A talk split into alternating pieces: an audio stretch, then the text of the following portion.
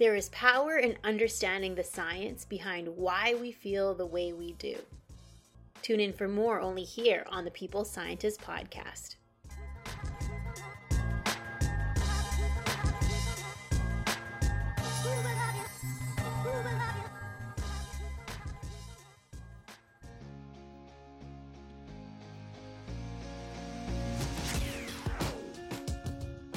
You are listening to the People's Scientist the podcast dedicated to helping us optimize our health with the latest scientific findings on neuroscience, physiology, and nutrition. I, your host, Dr. Stephanie Caligiuri, a nutritionist, physiologist, and neuroscientist, will be here with you every single week, bringing us information to ignite our thinking to help us be one step closer to the healthiest we can be.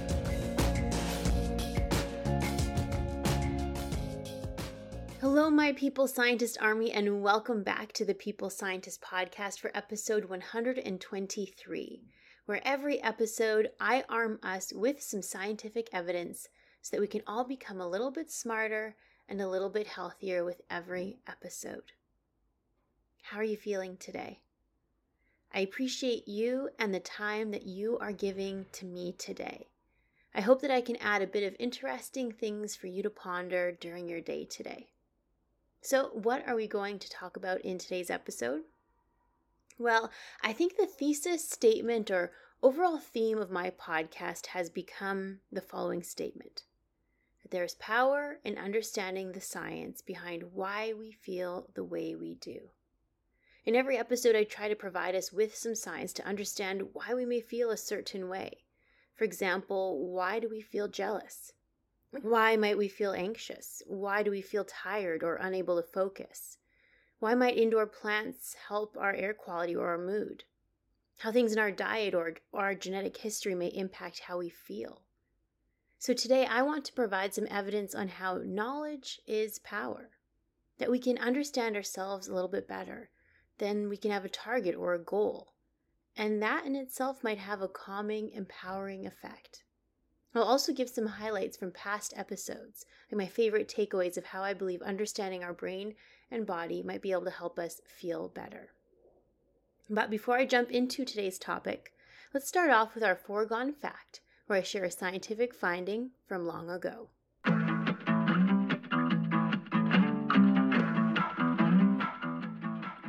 Today I'm talking about one of the oldest diseases of human history and maybe the worst dietary disease to torment humankind. This disease is caused by a deficiency in a particular vitamin that impacted explorers of the 15th and 16th century very famously. Can you guess it? That disease of deficiency is scurvy, which is a deficiency of vitamin C in our diet. Magiorkinis in the European Journal of Internal Medicine in 2011 provides the details on the history of scurvy. The first reports we can find on identifying scurvy can actually be found in Papyrus of Ebers in 1550 BC, where they recommend eating onions and vegetables as the cure. Scurvy was very commonly reported in explorers hundreds of years ago, as obtaining sources of vitamin C, such as fruits and vegetables, was difficult out at sea for months at a time. The first official description of scurvy came from Hippocrates, and scurvy was called ileos eumetitis. Hippocrates identified the symptoms of scurvy as a mouth that feels bad. Gums are detached from the teeth, blood runs from the nostrils, sometimes ulcers on the legs form, and the skin is thin. In 1940, in the New England Journal of Medicine, Crandon and colleagues conducted a study that would likely not be ethical today. The scientists induced scurvy in a man in order to understand and have some questions answered about this disease, such as how long does it actually take for scurvy to develop?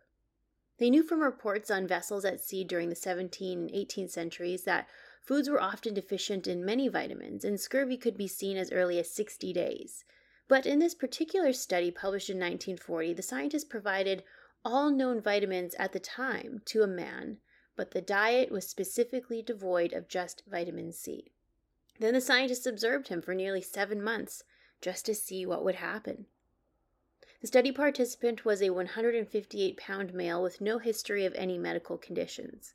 He ate a diet devoid of milk, fruits, and vegetables. His diet consisted mainly of bread, cheese, meat, cornflakes, butter, cake. His blood was measured every day for vitamin C levels. They noted his blood vitamin C levels fell rapidly and measured at zero after 41 days of being on the vitamin C deficient diet. So it took 41 days to completely deplete his blood vitamin C. They noted a reduction in his basal metabolic rate, so his metabolism, by about 15 to 20% over the duration of the vitamin C deficient diet. So perhaps vitamin C plays a role in our metabolic rate. But he also lost weight on this vitamin C deficient diet from about 158 pounds to 135 pounds by the end of the study. So that could also be a potential reason for his basal metabolic rate to have declined. By three months of a vitamin C deficient diet, fatigue had set in and continued to progress with time over the duration of the study.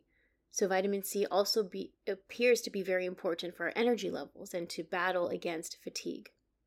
The first obvious symptom was observed at 134 days.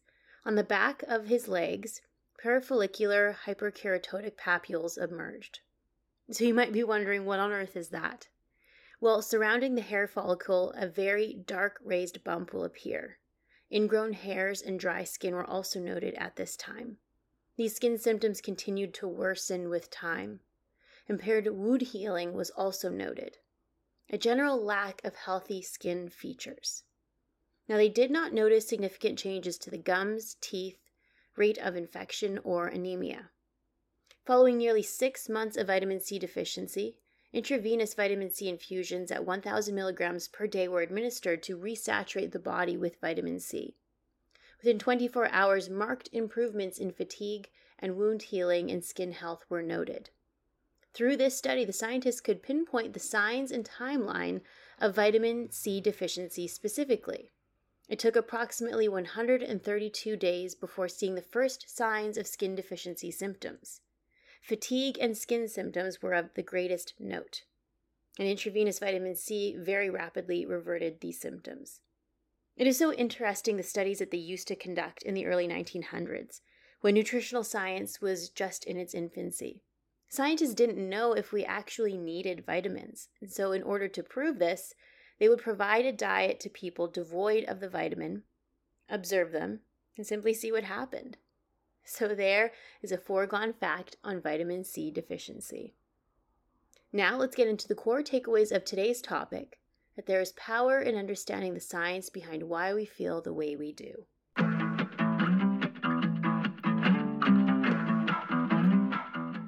The central theme of this podcast is that I try to empower us by understanding the science behind why we feel the way we do. And with that understanding, hopefully we can make better decisions to improve our health and our happiness. I aim to give us actionable information that's rooted in neuroscience. For example, if we are deficient in magnesium, how that may perpetuate the stress signaling in the brain that if we drink too much alcohol, how that may cause rebound hyperexcitability in some brain regions and therefore increase feelings of anxiety. How using the techniques of affect labeling can help us gain control of our negative emotions. Scientists have conducted clinical trials indicating that aiming to empower patients with education on their physiology and psychology can indeed further improve their health measures versus standard of care. So, in this episode, I will pull from my previous episodes to discuss what is happening in our brain when we might battle with anxiety, anger, jealousy, or why we may feel a certain way when we scroll through social media. I hope that this knowledge can help remove the self blame that we may feel, and instead that it can give us an understanding and a plan or target to improve our well being. Now, let's get into those scientific details.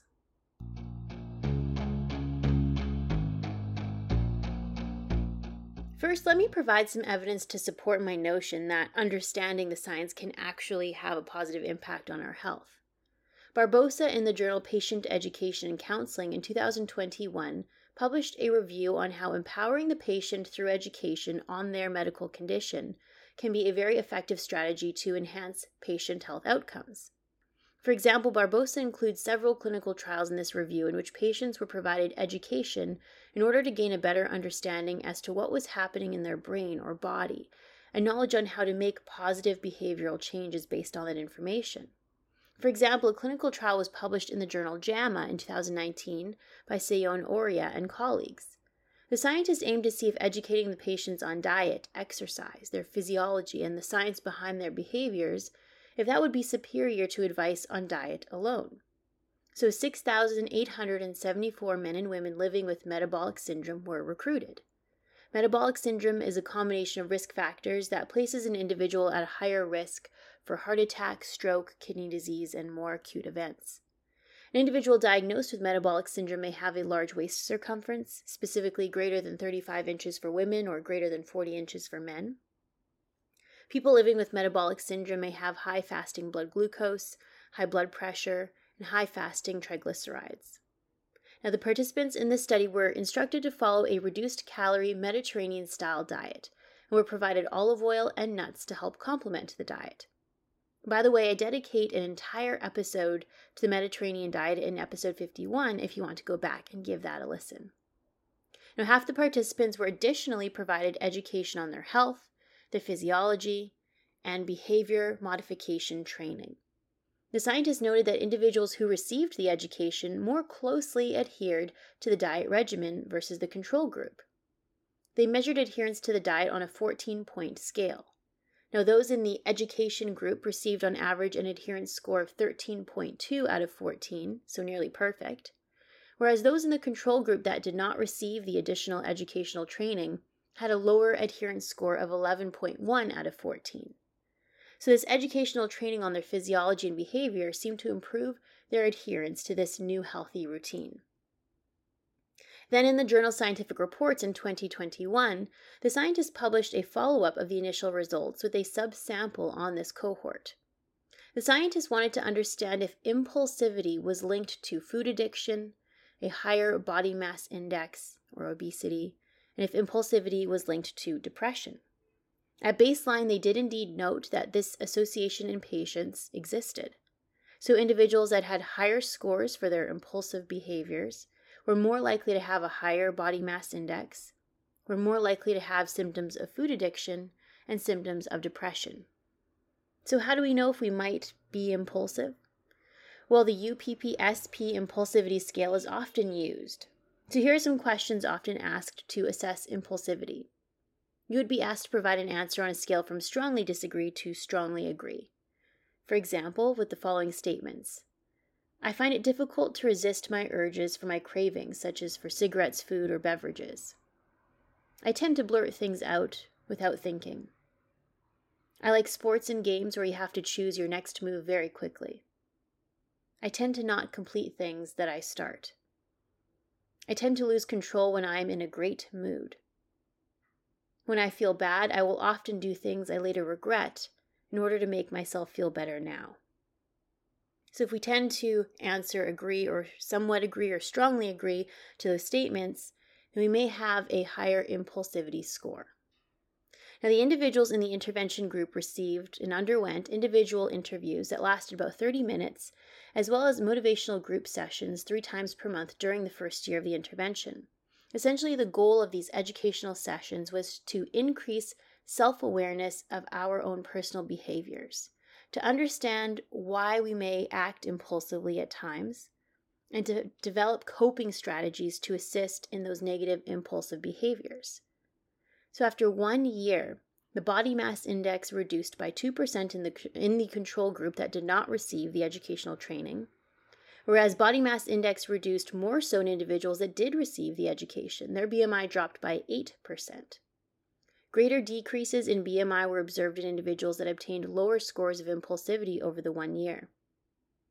Those in that educational group also noted a reduction in their negative urgency impulsivity score, whereas the control group noted no significant change.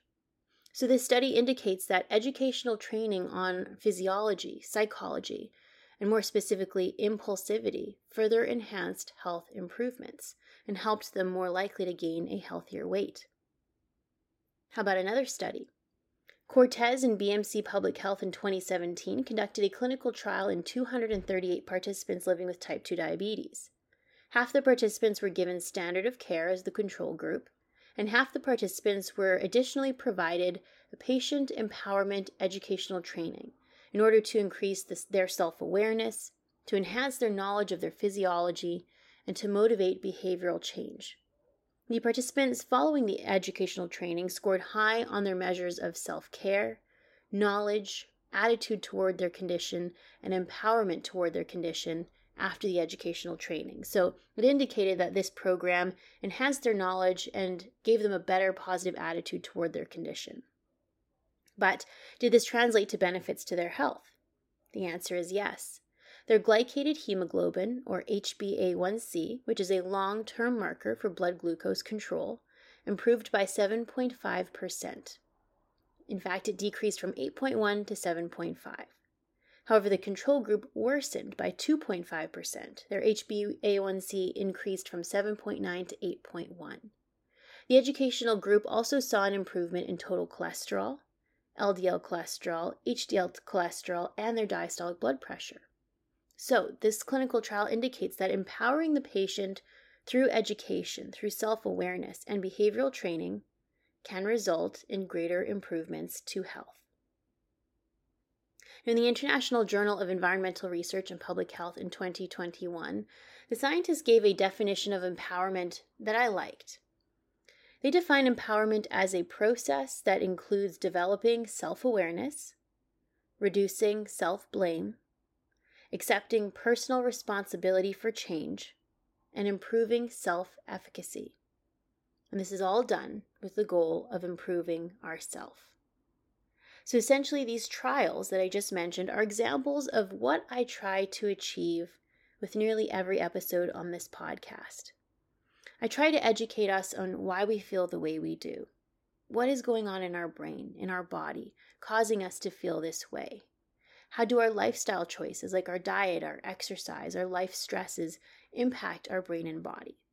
And I believe that if I can share that knowledge with us, it can be empowering, and our health can improve as a result of it. It gives us a target and it gives us some actionable goals. Like that old adage goes knowledge is power.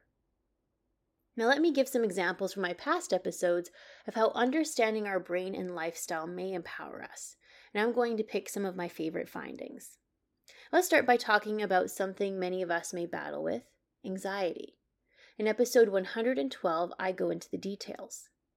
Now, temporary fear or anxiety is completely normal, but if our brain is unable to turn off that stress response, it may lead to chronic anxiety disorders.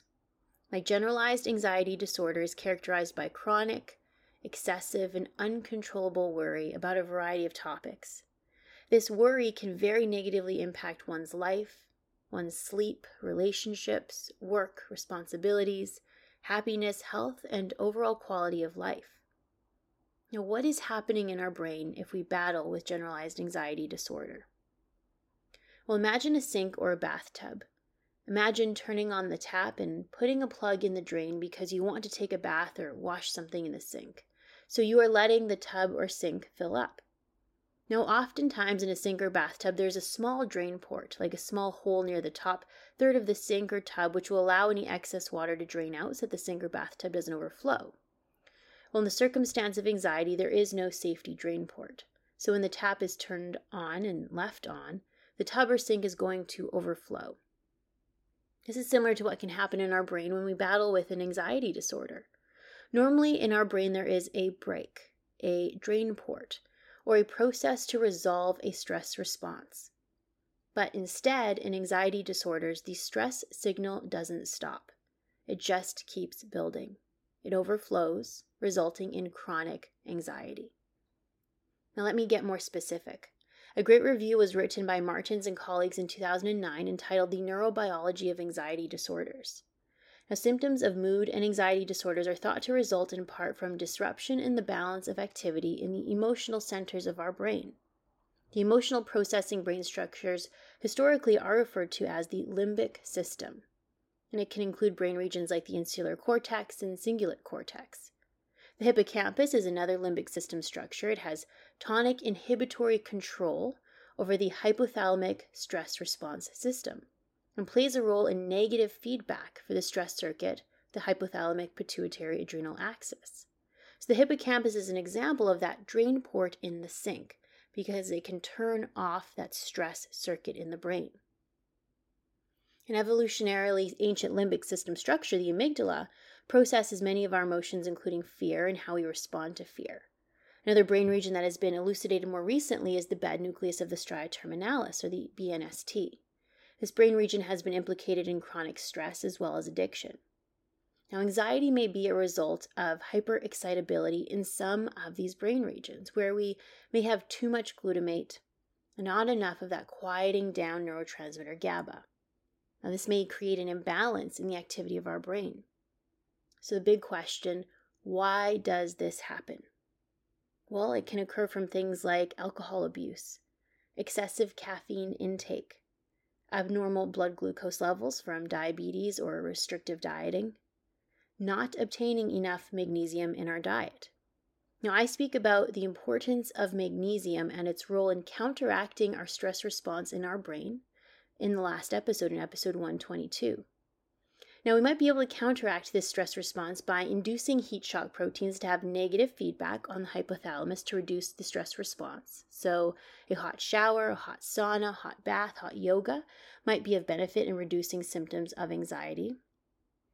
Reducing some of the causes, such as lowering caffeine intake, obtaining food sources of magnesium, such as pumpkin seeds, dark chocolate, flaxseed, and cashews eating regularly and avoiding excess sugar, and making sure to eat enough calories to prevent spikes and drops in blood glucose.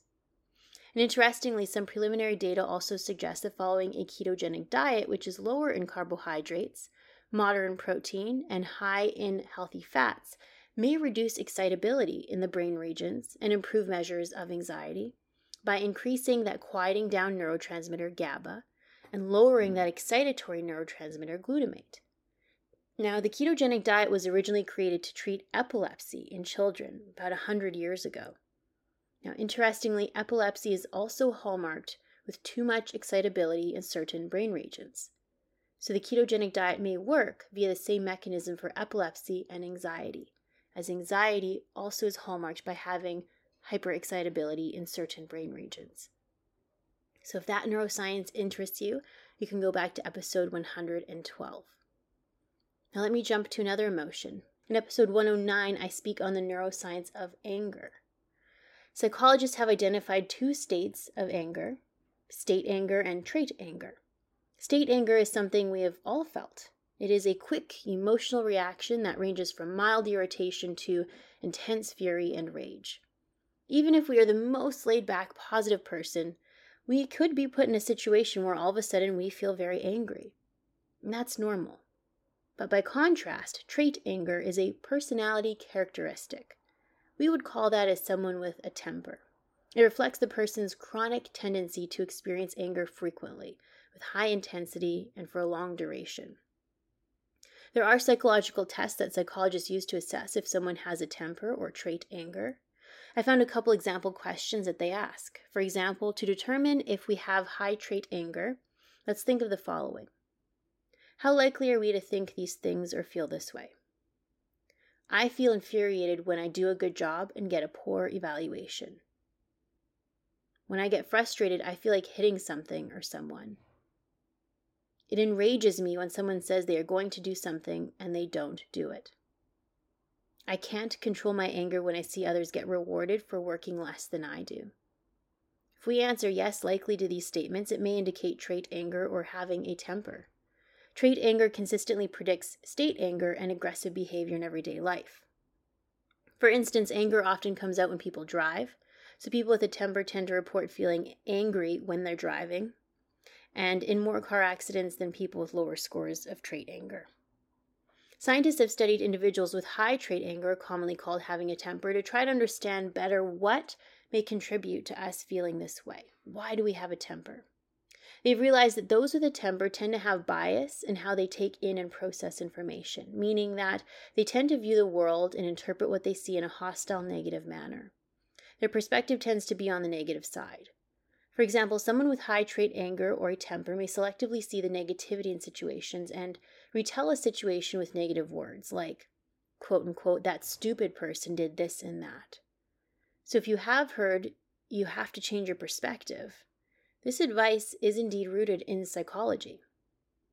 If we try to reframe our perspective and try to see the good or neutrality in a situation rather than the negativity, this can impact the story we tell ourselves and how we take in information and how we view the world. Let me give an analogy that was once told to me. Imagine you got a new car. Let's say it's a yellow car, and you're very excited about your yellow car. And now that you are driving around in your new yellow car, you are starting to notice any other yellow car that might be on the road. So now you are thinking more about yellow cars. You are noticing them more. But prior to owning this car, you never took the time to notice yellow cars nor appreciated how many there were on the road. Likewise, if we start to focus on the positivity in our life, we may start to see more positivity and good things around us. And that will change our perspective, our focus, and the information we take in. We can also try to reframe how we process the information we take in. Instead of using negative words to describe what we see, we can try to retell the story in a neutral or even positive light. Now, of course, this can take time, but eventually it is all about changing our perspective from a negative one. This is one of the ways psychologists start in training individuals that have trait anger in order to help them gain control of their temper. Anger may also narrow our attentional scope, meaning that anger causes us to focus upon the source of our frustration, leading to rumination on those negative thoughts. The lack of control to rid our mind of these thoughts is also another characteristic of someone with trait anger or temper. This is often due to a lack of effort or attentional control, meaning the difficulty in controlling what we give our attention to. Kelly in Psychological Sciences in 2013 described using functional magnetic resonance imaging of the brain that there appears to come commonalities in individuals with a temper, that they tend to have greater left frontal cortical activity that is associated with aggression. In contrast, in those with control over their emotions and lack trait anger, they tend to have greater right frontal cortical activity that is associated with an ability to inhibit anger responses. So, how, how might we be able to improve our attention control then? How can we reduce our rumination on the negative things that make us angry? Well, we can try to train ourselves to focus on specific things. Like, are we the type of person that watches TV, scrolls through our phone, messages people all at the same time? Can we sit down and read a book for more than 20 minutes? Can we sit quietly in a room and focus on just our breathing for more than a minute? And back in episode 71, I talk about the neuroscience of meditation. In clinical trials where participants started doing meditative practice at least four times per week for at least 45 minutes per session, they noted significant improvements in their attention control and measures of mental health. And attention control can help reduce rumination on negative content or negative thoughts. And I go into detail on those studies in episode 71. Even sitting down and reading a book can force us to concentrate on something. Things like TV, our phones, and computers pull our attention to so many different stimulating things that it may cause our attention control to decrease. So, the short answer is if we want to improve our attention control, to improve our ability to reduce our rumination on negative, angering things, we can try to increase our attention control with meditation or reading essentially anything that will focus us to focus, that will force us to focus on one thing for an extended period of time. I've also brought up in a few episodes the skill of affect labeling, and this is honestly my favorite technique and one of my favorite things I've learned through doing this podcast. Affect labeling can be beneficial for many, if not all, emotions, whether they may be negative or positive. There is so much evidence that exists that the logical part of our brain can inhibit the emotional reactive part of our brain. So, our prefrontal cortex of our brain is our higher order brain region. It is highly developed in humans versus all other species, and it is partially what sets us apart from other animals. The prefrontal cortex is responsible for decision making, memorization, planning, fluid intelligence, like taking in information and creating new information from that. This higher order brain region, the prefrontal cortex, can inhibit our emotional reactive brain regions. So, the more logical approach we take to something, the more likely we can reduce our emotional reaction to it. And I've talked about this before in past episodes, like, for example, in episode 57, called the power of emotional intelligence. There have been hundreds of clinical studies where participants have the blood flow in their brain measured using a technique called functional magnetic resonance imaging or fMRI. And fMRI will give us insight into which brain regions are being recruited in response to certain things, like when we are angry about something, what brain region is involved. For example, Costafreda in the journal Brain Research Reviews published a meta analysis of 385 studies in 2008. Well, the scientists would induce certain emotions in participants, like happiness or anger, then they would scan their brains to see what would happen. A lot of the times, brain regions like the amygdala, the mid hypothalamus, and the periaqueductal gray would be recruited in response to these emotions. Then, in many of the studies, the scientists tried the technique affect labeling. This is such a great psychological technique. Essentially, affect labeling brings on board our logical, decision making part of our brain, the prefrontal cortex, which can inhibit our more emotional reactive brain regions. So, affect labeling means that when we feel a certain emotion, we stop and we think and we ask ourselves, what emotion am I feeling right now?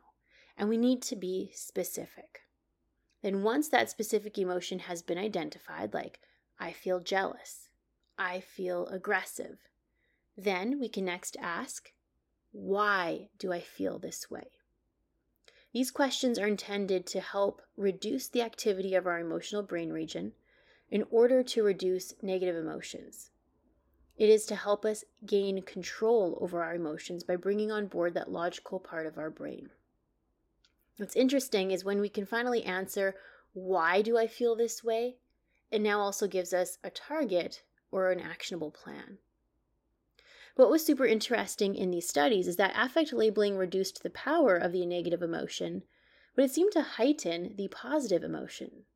So if we are feeling happy or excited and we stop and think, hey, I'm feeling really happy right now, then we ask ourselves, why do I feel happy? And try to answer that. It may actually lead us to feeling even happier. So, this strategy of affect labeling is another common anger management strategy rooted in neuroscience. Now, it certainly takes practice to override that initial emotional reactive response. It is as though we have to train ourselves to a new reactive response. Like in the moment, we need to stop, take a deep breath, close our eyes, and ask ourselves, what emotion am I feeling right now?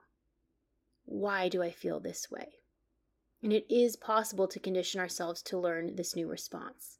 It just takes time and effort. How about another emotion?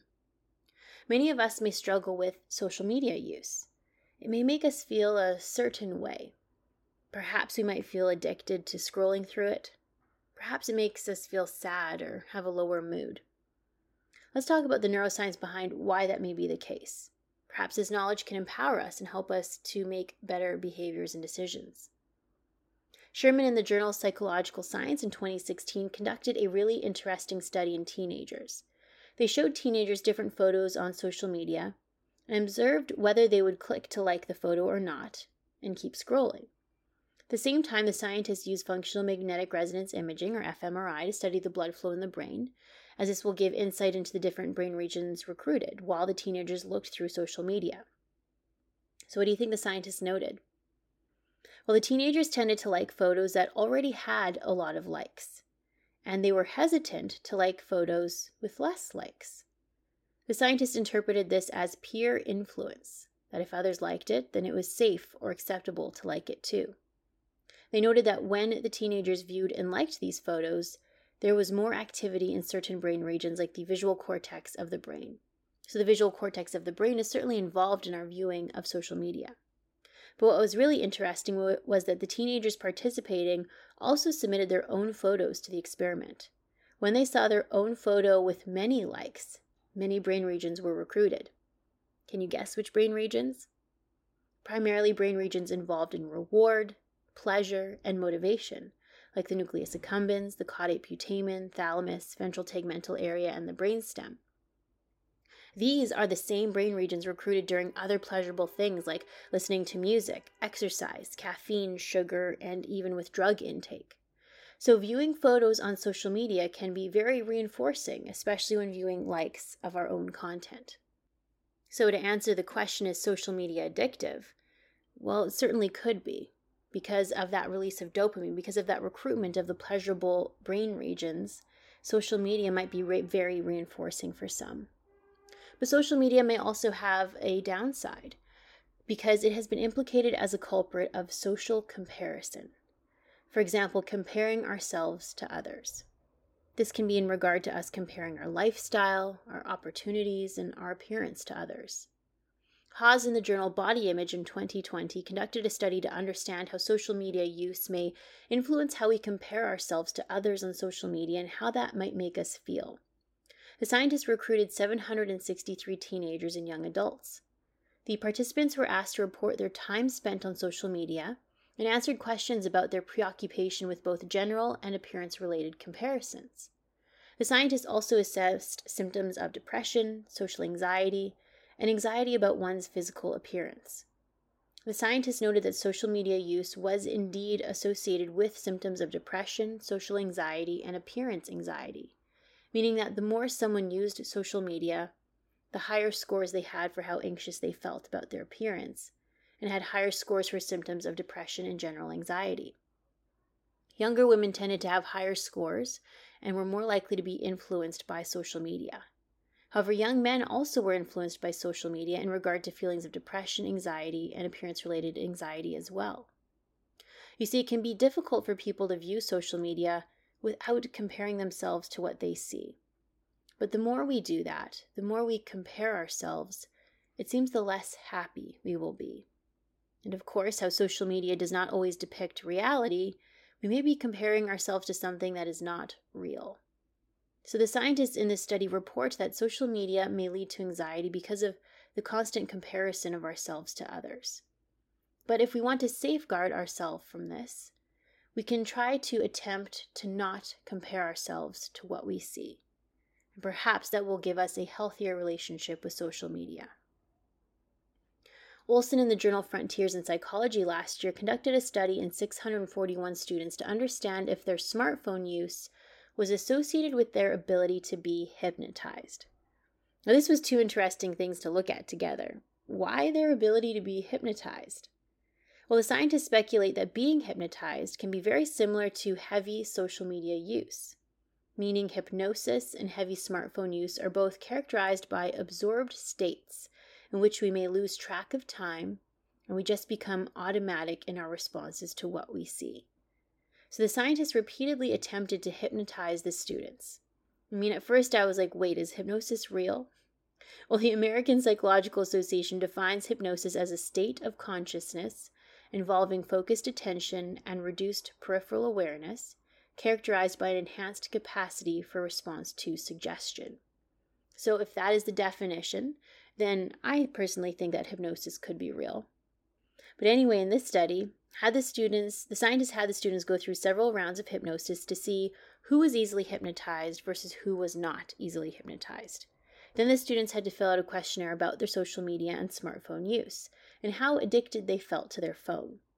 The scientists noted a weak but still significant association that those who were more easily hypnotized also tended to report more feelings of smartphone addiction. The scientists conclude that this could lead to problematic smartphone use, that people may go into a trance of sorts and compulsively consume social media content without full consciousness or awareness. Why is this a problem? Well, as I mentioned earlier in the episode, more or heavy social media use seems to be associated with more feelings of depression, anxiety, and anxiety about one's appearance. So, the simple self awareness, if we believe we fall into this category, might be of benefit to us and gives us an understanding as to why we may be prone to the negative effects of social media. So, that is a wrap, my people scientist army. How there can be power in understanding the science behind why we feel the way we do.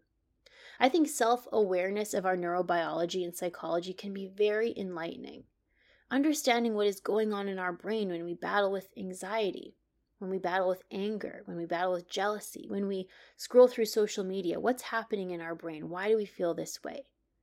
That knowledge can give us actionable goals because the neuroscience and psychology gives us an understanding. It gives us a target.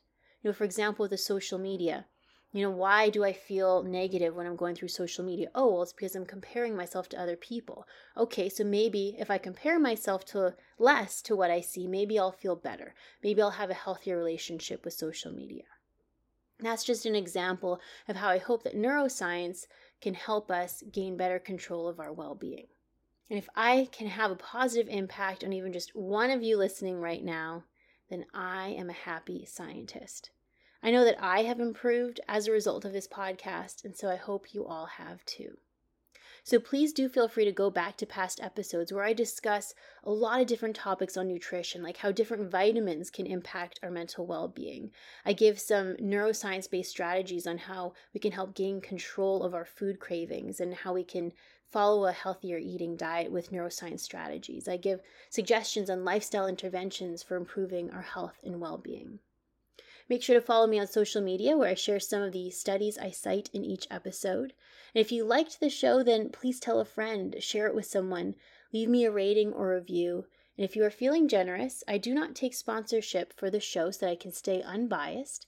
But I do have my Venmo and Patreon information in the description box if you care to buy me a coffee to say thank you for the show.